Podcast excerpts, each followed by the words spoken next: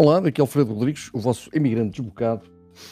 Então vocês não querem lá ver que afinal parece que já há constitucionalistas a dizer que há regras que estão a sair das bocas e das penas destas entidades que nos têm imposto medidas e regras eh, que não devem ser, podem não ser eh, seguidas. Se calhar todas elas estão exatamente nas mesmas circunstâncias. Bom, um, em primeiro lugar, uma, espero que vocês tenham tido todos um, bom ano, tenham iniciado bem uh, esta nova, este novo período de 365 dias. Penso eu que são, não estive a contá-los. E que uh, estejam preparados para um ano muito interessante, diria eu, no mínimo, para dizer o mínimo. A mim parece-me que estas uh, medidas e, enfim, toda esta imposição de, de, medidas menos próprias e mais viradas para o totalitarismo estão a começar a ter um encaminhamento ligeiramente diferente.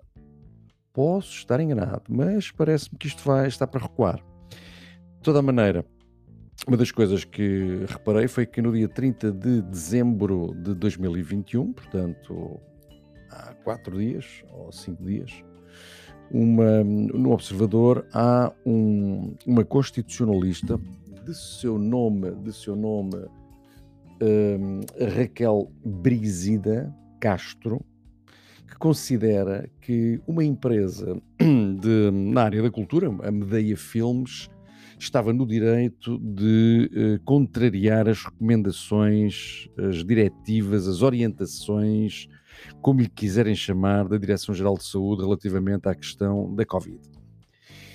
E isto, muito provavelmente, poderá uh, puxar aqui pelo, pela memória de tantos polícias, uh, tantas forças de segurança que estiveram a impor nos cidadãos uma série de regras que foram constantemente contestadas pelos próprios cidadãos tanto diretamente aos polícias, como também depois em sede de tribunal, quando os casos aí chegavam.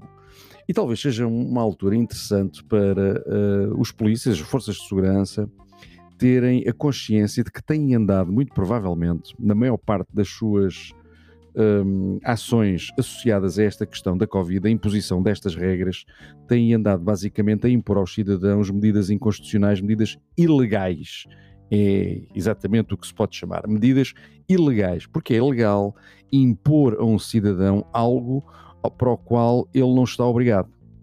E uh, a tal constitucionalista Raquel Brígida Castro vem aqui deixar claro que, em relação a estas últimas recomendações da DGS, elas são inconstitucionais, mas não têm força de lei, como tantas outras de que se tem vindo a falar do passado, no passado recente, neste último ano 2021 e até 2020, que se contestaram sendo um, apodadas de inconstitucionais e ilegais também. Aliás, como provavelmente têm andado a seguir, muitas dessas medidas, sobretudo no que respeita aos confinamentos, hum, foram depois contestadas em tribunal através de habeas corpus, sendo todos, ou a grande maioria, se não, se não mesmo a esmagadora maioria, aceitos pelo tribunal e, portanto, as pessoas ficavam livres da prisão que isso representava. Mas mais, em setembro de 2021, há uma sentença em tribunal que acaba com os habeas corpus, diz que não faz sentido haverem habeas corpus, porque todas as medidas uh, de confinamento não são mais do que recomendações. E sendo recomendações, as pessoas não têm que uh, lhes obedecer. Donde tudo isto que temos andado a obedecer e a, e a receber por parte das autoridades, das autoridades não têm qualquer fundamento legal e eu espero que desta maneira os polícias comecem a entender que têm andado a, ser, a, servir de fantoches de meia dúzia de uh, indivíduos com intenções pouco claras e pouco claras ao nível da justiça e muito claras no que respeita às suas uh, tendências ditatoriais. Ou seja, estamos tendencialmente a permitir que o nosso país se torne novamente uma, uma zona profícua de atitudes e de regimes ditatoriais eh, totalitários.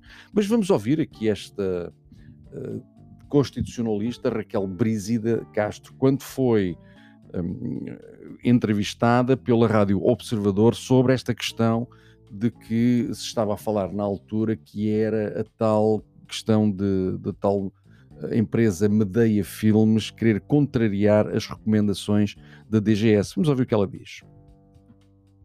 São fundamentais e têm a ver com questões de competência eh, e de forma. Uh, e desde logo uh, temos que ver duas hipóteses. Qual é que é a natureza destas orientações da Direção-Geral de Saúde? Numa primeira hipótese, elas seriam, vamos imaginar, seriam normas administrativas, isto é, regulamentos. E, e, sendo regulamentos, ora, que o regime constitucional é claro, eh, nós estamos perante restrições eh, a direitos, liberdade e garantias, pelo menos restrições, e essas restrições só podem ser feitas por ato legislativo. E aqui o ato legislativo eh, significa decreto-lei autorizado do Governo ou por lei de autorização da Assembleia da República. Ou seja, tem que ter uma intervenção parlamentar, tem que haver uma intervenção parlamentar. E neste caso não existiu. Portanto, neste caso, o que acontece é que nós, uh, a partir do momento em que identificamos esta matéria como sendo de reserva de lei, uh, esta matéria está vedada a, a, normas administrativas. Acresce que estas orientações se fundam num decreto regulamentar, que é um, digamos, um, um, regulamento restritivo de direitos, liberdades e garantias, que, independentemente de qualquer discussão que se possa ter, é absolutamente proibido em matéria de restrições de direitos, liberdades e garantias. Mas poderá dizer-se, bom, mas a Assembleia da República encontra-se dissolvida e, portanto, eh, neste caso, não poderia eh, dar essa autorização parlamentar. Ora, nos termos constitucionais, com a dissolução da Assembleia, funciona a Comissão Permanente. E a Comissão Permanente pode convocar um plenário sempre que entender necessário, o que significa que, em última instância, eh, se for estritamente necessário, naturalmente que a Assembleia da República pode assumir, digamos, as suas competências legislativas. Na segunda hipótese é, uh, nós entendemos estas orientações da Direção-Geral de Saúde como meras recomendações. Bom, e sendo meras recomendações, obviamente que a consequência é não são sequer vinculativas e, portanto, não são imperativas, são meras orientações de comportamento. E, portanto, uh, nesse sentido, elas não têm necessariamente de ser cumpridas bem como não podem legitimamente ser postas. Portanto, está mais do que claro que no que respeita a estas recomendações, não passam disso. Quantas não foram também as anteriores? Tal como eu disse relativamente ao, à sentença de setembro, um próprio juiz, juiz disse, deixou claro que estas intenções uh, da Direção-Geral de Saúde de colocar as pessoas em casa, fechadas, uh, em quarentena, como ela lhe chama, uh, confinadas, também são meras recomendações. Portanto, é para que os, os polícias comecem a entender isto, comecem a questionar os seus chefes, comecem a ver a legalidade ou a entender, a estudar a legalidade das medidas que uh, têm vindo a impor aos cidadãos, porque eles não se esqueçam que também são cidadãos. E, por enquanto, é aos outros cidadãos que estão a ser impostas estas medidas, embora aos polícias, obviamente, também. Uh, mas uh, estas medidas associadas à Covid estão a ser impostas pelos polícias aos cidadãos quando é que, mantendo-se esta tendência de imposição de medidas ditatoriais inconstitucionais ilegais que estão a ser feitas através desta desculpa da hum, emergência sanitária, não vai passar, não vão passar, passar, perdão, a haver outras imposições noutras áreas a prejudicar ainda mais uh, os cidadãos e, obviamente, também os polícias. Portanto, os polícias comecem a tomar atenção àquilo que têm andado a fazer relativamente a estas circunstâncias.